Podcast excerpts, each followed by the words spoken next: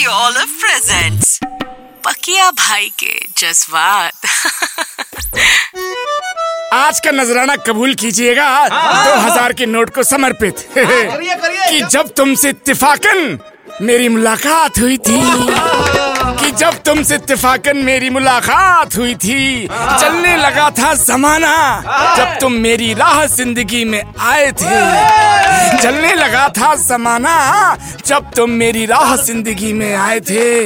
लेकिन अब जरा ये भी बता दो, मेरे बाद तुम किस पर ये बिजलियाँ गिराओगे?